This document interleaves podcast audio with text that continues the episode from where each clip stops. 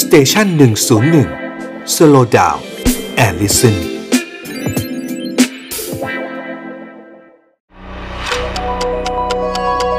Histofun Podcast เพราะประวัติศาสตร์เป็นเรื่องสนุก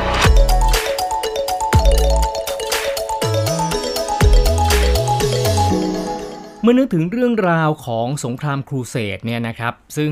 แน่นอนนะฮะในสายของคนที่เรียนประวัติศาสตร์ หรืออาจจะแบบไม่ได้สนใจในประวัติศาสตร์มาก ก็จะต้องเคยผ่านหูผ่านตามาแน่นอนนะครับ เพราะว่ามันเป็นสงครามครั้งสำคัญในประวัติศาสตร์ยุคกลางถ้าพูดถึงสงครามครูเสดนะหลายคนก็นึกถึงเรื่องของการสู้รบกันระหว่างชาวคริสต์กับชาวมุสลิม เพื่อที่จะแย่งชิงดินแดนศักดิ์สิทธิ์นะหรือว่าโฮลิแลนด์รวมไปถึงนครเยรูซาเล็มนั่นเอง สงครามครูเสด นะฮะถ้าเอาแบบสรุปง่ายๆ ก็คือประกอบไปด้วยสงครามจำนวนทั้งสิ้น 9 ครั้ง กินเวลาตั้งแต่ปี 1095 จนถึงปี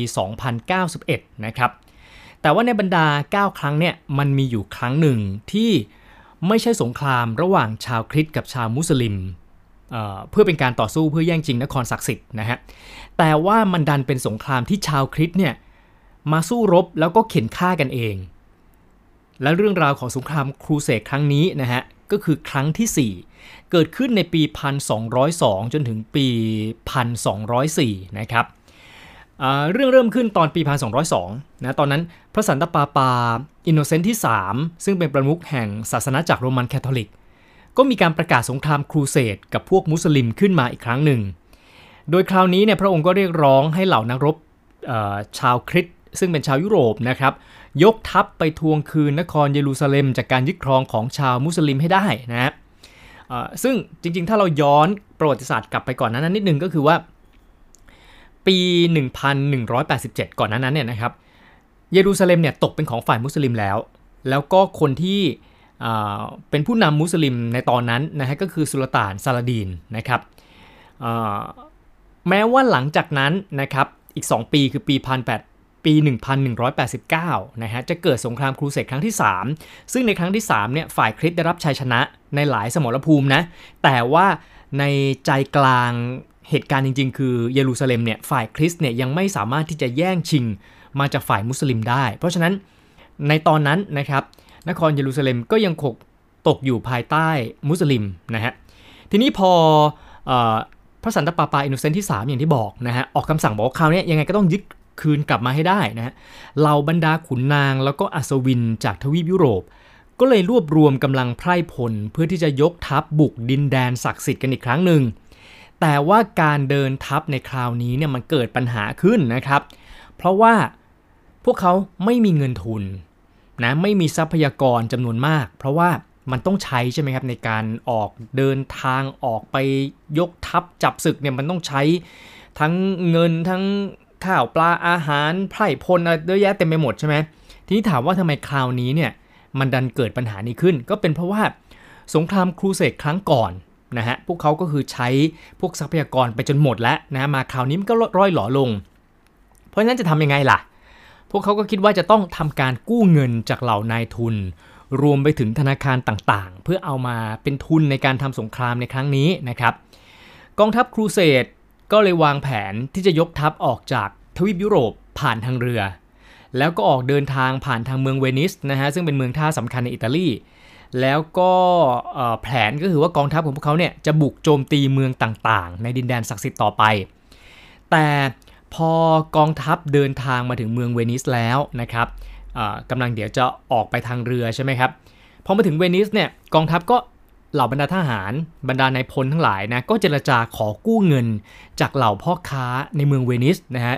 เมืองเวนิสเรารู้อยู่แล้วนะเป็นเมืองแห่งการค้าขายนะครับเพราะนั้นเงินทองมันก็สะพรั่งเลยทีเดียว แต่ว่าการกู้ยืมครั้งนี้นี่เอง นี่แหละครับที่เป็นจุดสำคัญที่จะทำให้สงครามครูเสดครั้งที่4เนี่ยซึ่งจริงๆมันควรจะเป็นการทำสงครามเพื่อบุกยึดนครศักดิ์สิทธิ์ แต่มันจะกลับกลายเป็นสงครามครั้งที่อัปยศที่สุดของกองทัพชาวคริสต์ครูเสดนั่นก็เป็นเพราะว่าด้วยความเจ้าเล่ห์และก็ฉลาดแกมโกงของเหล่าพ่อค้าเวนิส พวกเขามองเห็นว่า เอ พวกเขาสามารถใช้กองทัพครูเสดนี้ยในการกำจัดศัตรูทางการค้าของเมืองเวนิสได้อ่าไหนๆแบบมันมีมันมีองค์ประกอบมาแล้วเนี่ยนะฮะ ก็เลยวางแผน จะเอาให้เต็มที่เลยนะฮะทำยังไงพ่อค้าเวนิสก็บอกว่าอะพอทหารมาขอกู้เงินก็โอเคอะยอมตกลงนะเดี๋ยวให้เงินกู้นะแล้วก็จะให้เรือรบด้วยให้แก่กองทัพครูเสดเพิ่มเข้าไปอีก แต่มีเงื่อนไขว่ากองทัพครูเสดเมื่อเดินทางออกไปแล้ว จะต้องโจมตีเมืองท่าต่างๆ ในทะเลเอเดรียติก ซึ่งเมืองท่าเหล่านั้นเนี่ยเป็นเมืองคู่แข่งของเวนิสนั่นเองนะฮะด้วยเงื่อนไขแบบนี้ กองทัพครูเสดก็ตอบตกลง นะเพราะว่าไหนๆก็เดี๋ยวได้ตังค์ด้วยนะแล้วก็เรื่องการรบมันก็เป็นความถนัดของตัวเองอยู่แล้วนะครับก็ตอบตกลงกับข้อเรียกร้องของพ่อค้าชาวเมืองเวนิส ก็เลยยกกองทัพเรือนะฮะบุกโจมตีเมืองท่าต่างๆ ในทะเลเอเดรียติกนะครับอย่างเมือง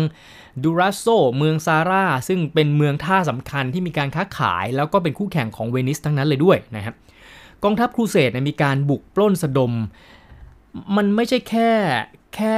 ปล้นเพื่อเอาทรัพย์สินเงินทองเท่านั้นนะฮะแต่ว่ามีการฆ่าผู้คนในเมืองอย่างโหดเหี้ยมด้วย ไม่สนด้วยนะฮะว่าชาวเมืองที่ตัวเองฆ่าไปเนี่ยจะเป็นชาวคริสต์เหมือนกันหรือเปล่า ซึ่งจริงๆ คือชาวคริสต์เหมือนกัน แล้วทรัพย์สมบัติจำนวนมากก็ถูกกวาดต้อนกลับไปยังเวนิส รวมไปถึงตกเป็นของกองทัพครูเสดด้วย การปล้นสะดมและก็บุกโจมตีของกองทัพครูเสดลุกลามบานปลายครับจนถึงขั้นที่ว่า กองทัพครูเสดได้บุกโจมตีนครคอนสแตนติโนเปิลซึ่งเป็นศูนย์กลางอำนาจของจักรวรรดิไบแซนไทน์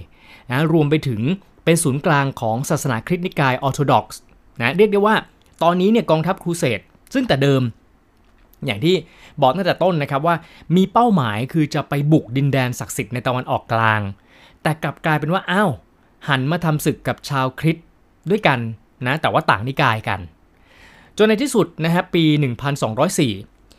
เมืองคอนสแตนติโนเปิลก็ได้ตกเป็นของกองทัพครูเสด